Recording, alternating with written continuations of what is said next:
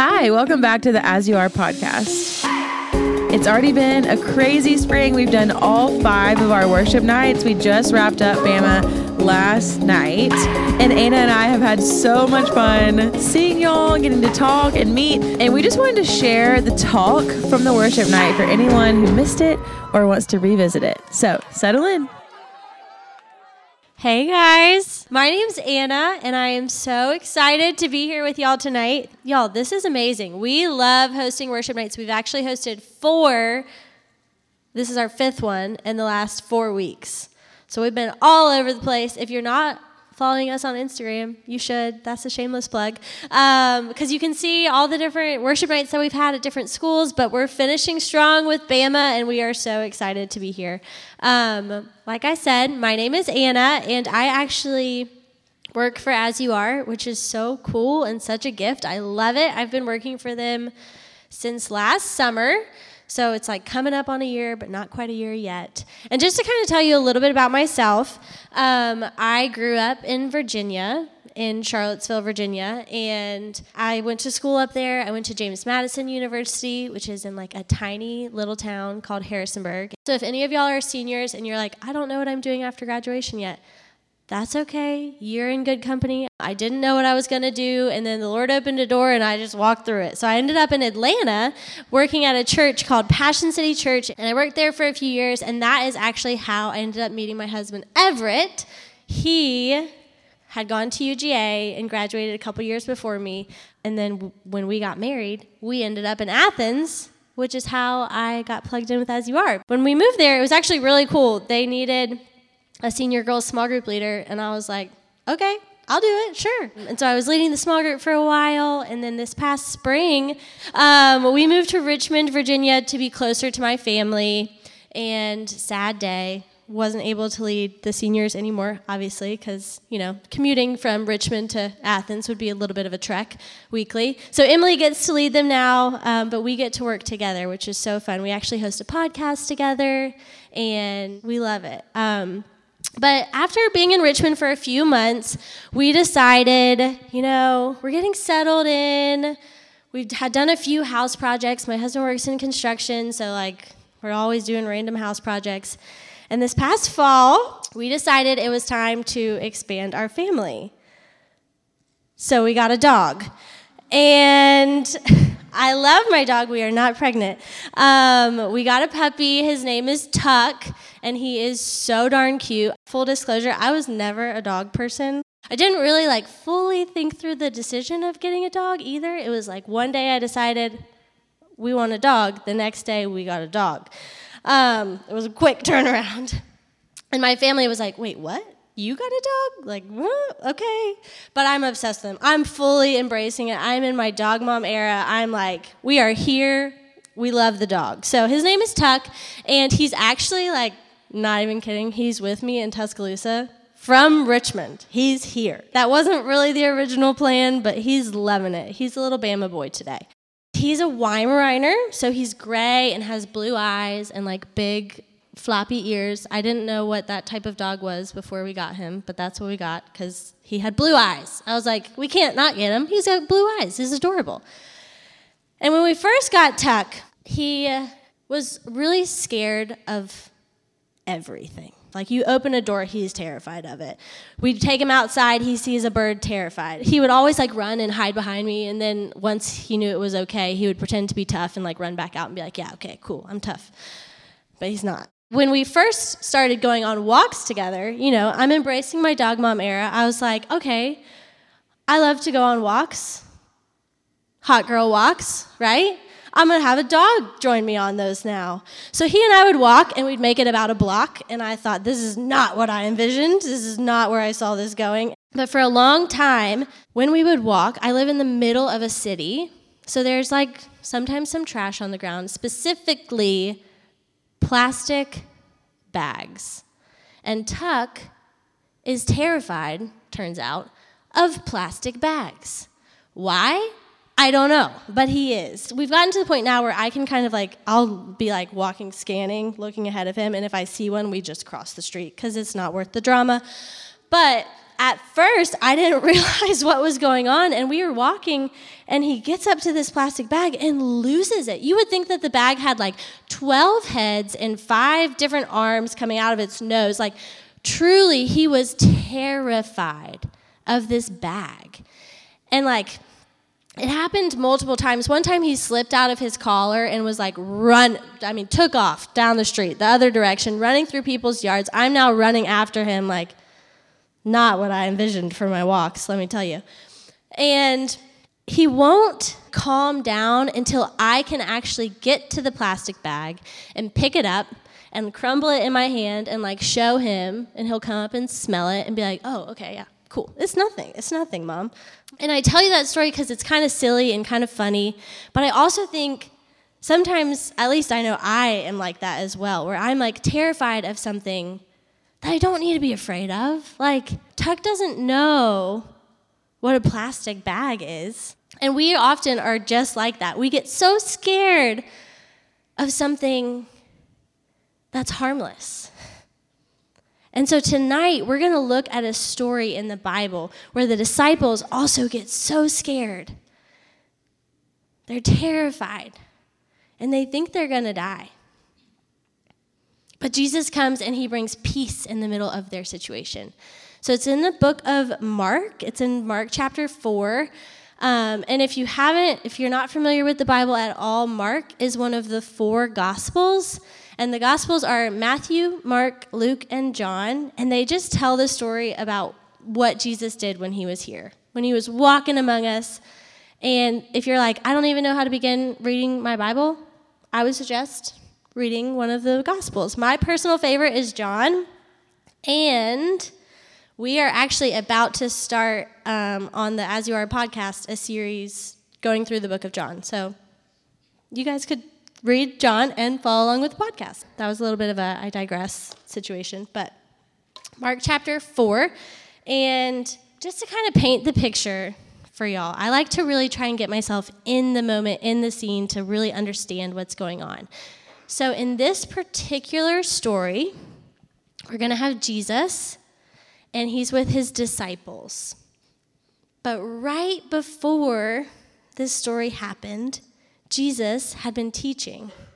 And he'd been teaching to this really large crowd of people, like way bigger than this crowd right here. The crowd was so large that where he was teaching, which was along the Sea of Galilee, he had to get into a boat to teach them so they could hear him because nobody could hear if he was standing on the shore. It was too close.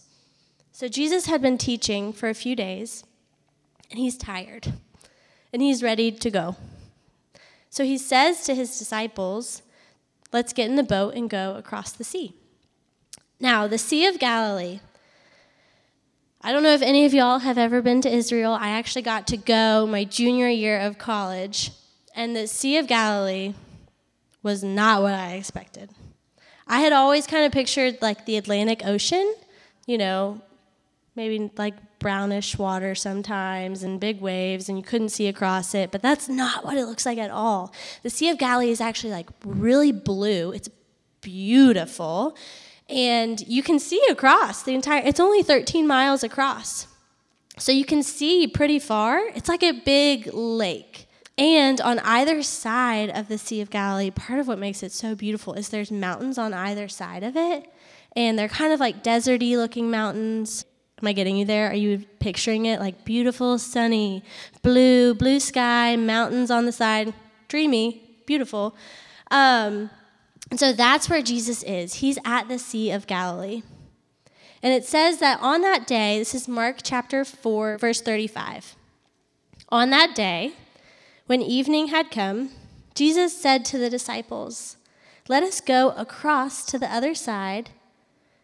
And leaving the crowd, the crowd that he had just been teaching to, they took Jesus with them in the boat.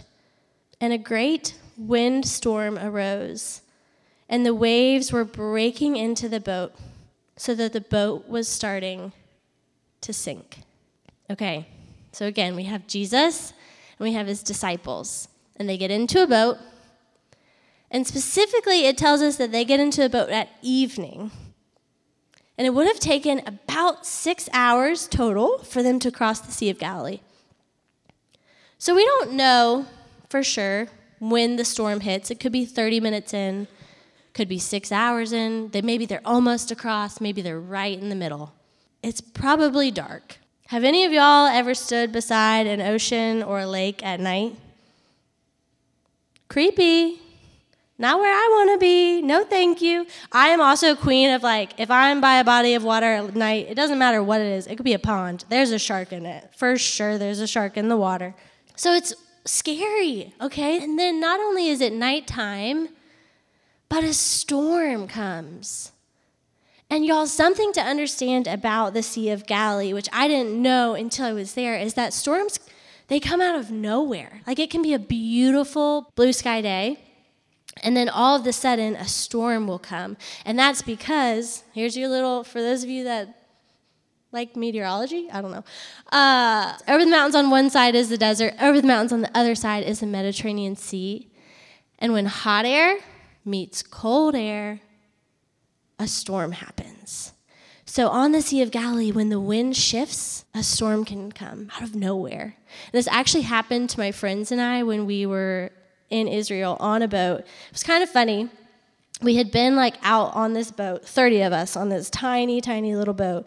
And they were definitely trying to make it seem like it was a boat that like Jesus would have sailed in. So, you know, we're just like sailing along, minding our own business. And then all of a sudden the captain was like, We got to get out of here. And I don't even know where it came from, but all of a sudden there was a motor. And he like drops the motor in and we zoom to the shore and we get back in like five minutes. It was kind of funny because we were like, we were just sailing. What? What? Okay, whatever. We're happy to be back on the shore.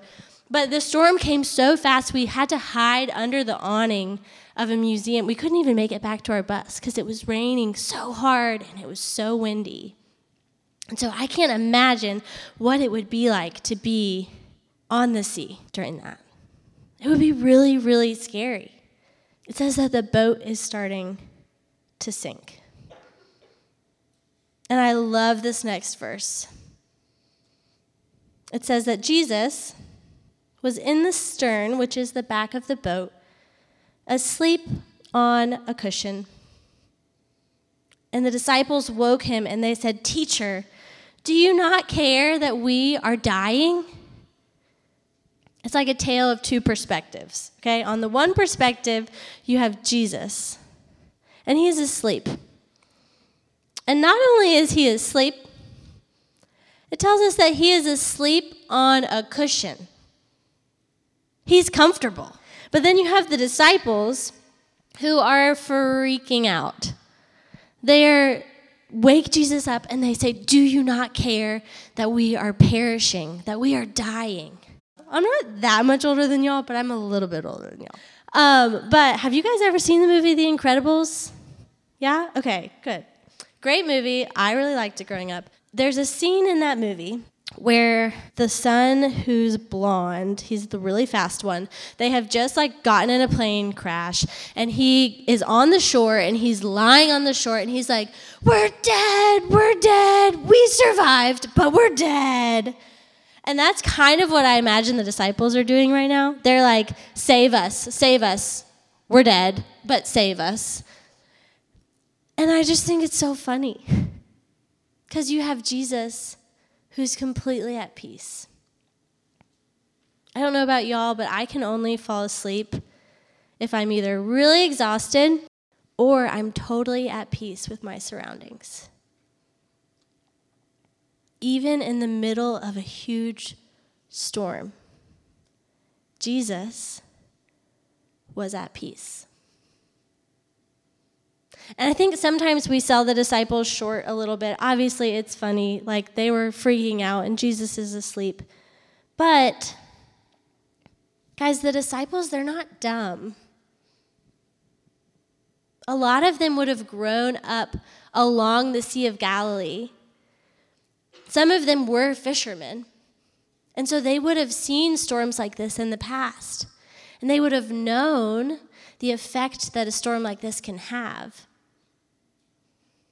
They might have lost a friend or a family member to a storm just like this in the past. And so their fear is valid. But they had forgotten where to place their faith and their hope. Their fear was valid,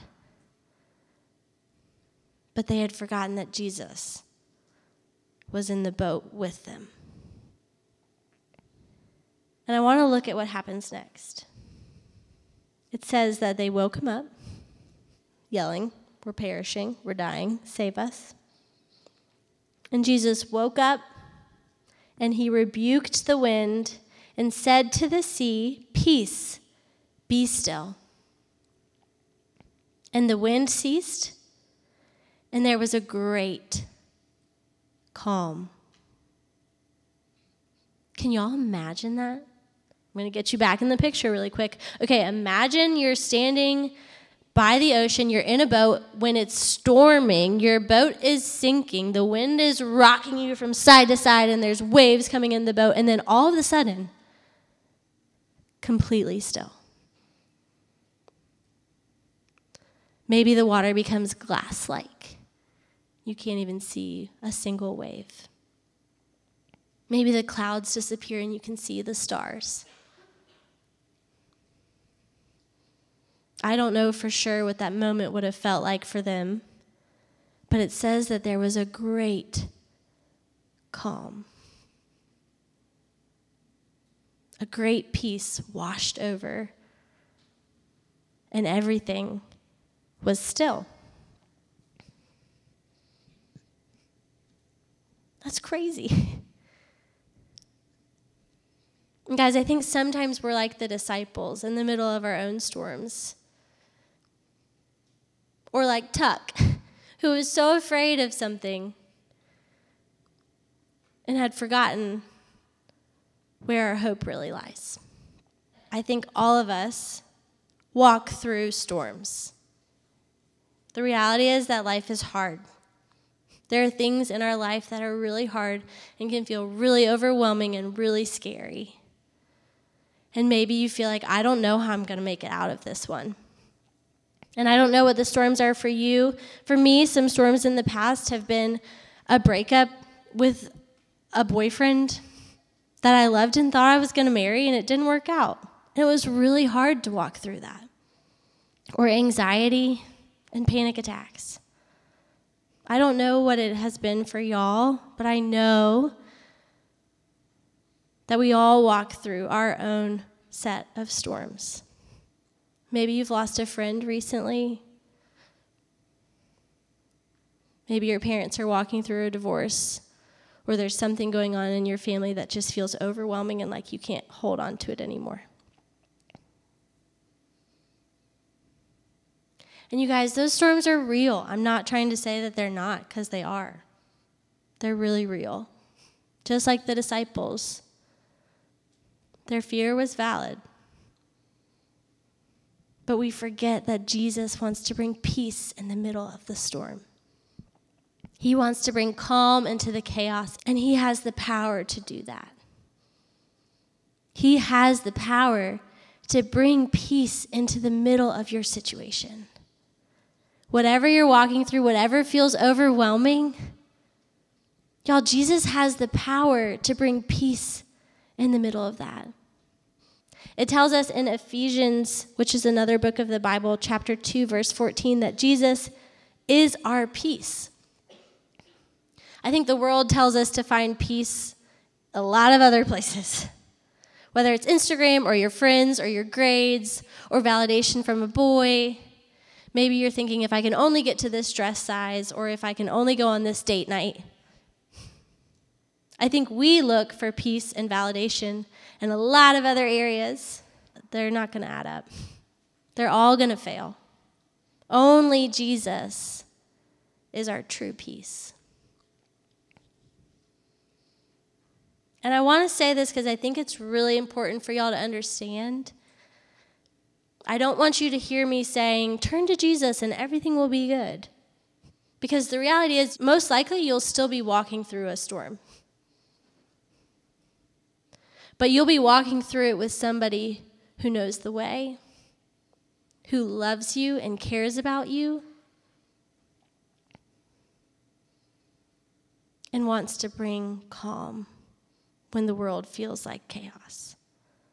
I don't know if Jesus could have done this, but I can assume that he could have snapped his fingers and gotten the disciples right out of the boat and right over to the shore. I don't know, but he didn't do that. He kept them in the boat. He kept them in the situation, but he brought peace into their situation.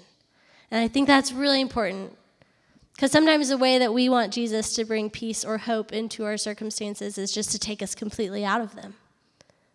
But there are things that Jesus wants to reveal to us about himself in the storm. And that's what we're going to look at next, because it's really important and it's a little bit strange how the disciples respond. So, like I said, Jesus has just brought a great calm over the waters. And listen to how the verse ends. It says, Jesus said to them, Why are you so afraid? Have you still no faith? And the disciples were filled with great fear and said to one another, Who then is this that even the wind and the sea obey him? It's a little bit weird. It's a weird way to end the story. They're filled with great fear. I feel like they should be like, I don't know, dapping each other up, like, oh, whoa, what? This is crazy.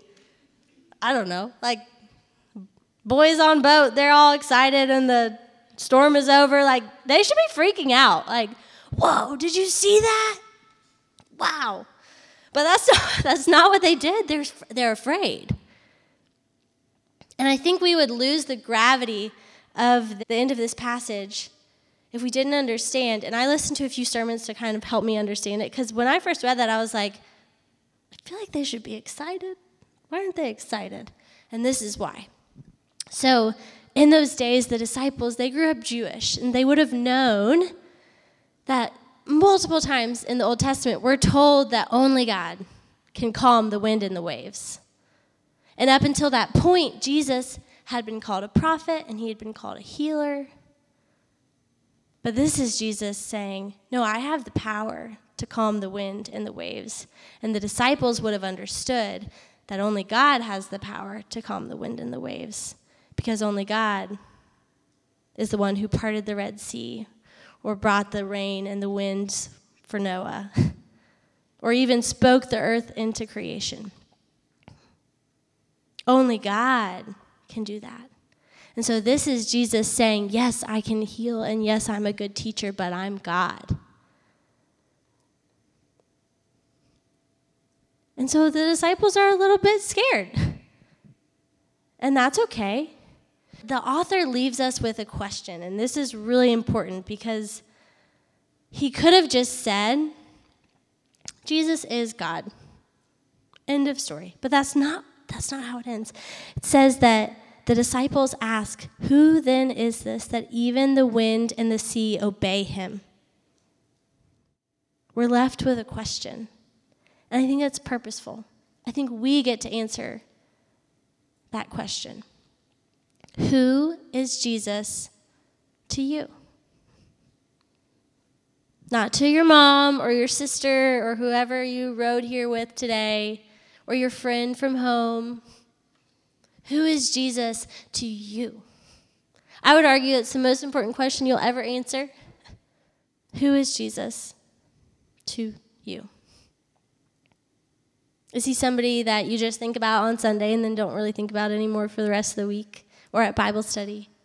Is he somebody that you'd rather not talk about because you don't want to rock the boat?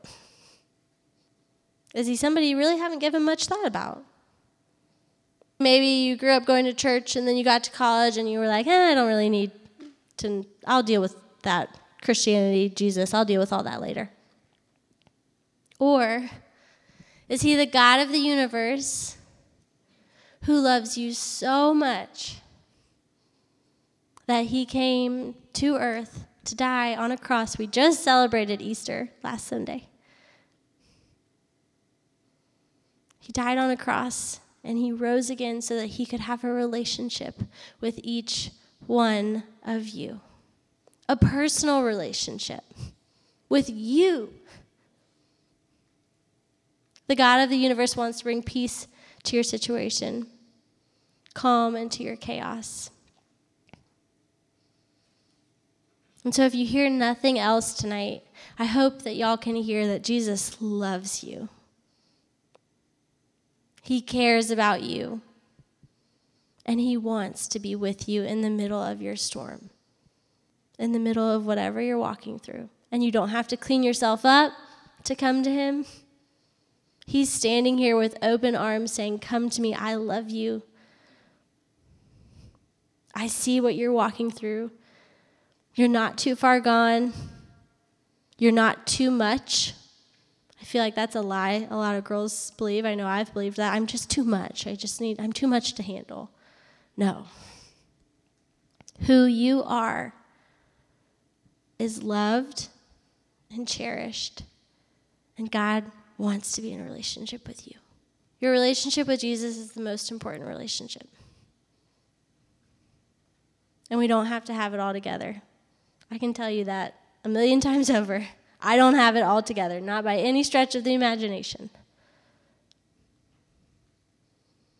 But I know that Jesus loves me and that He loves you and He wants to be with you. Jesus, thank you so much for tonight.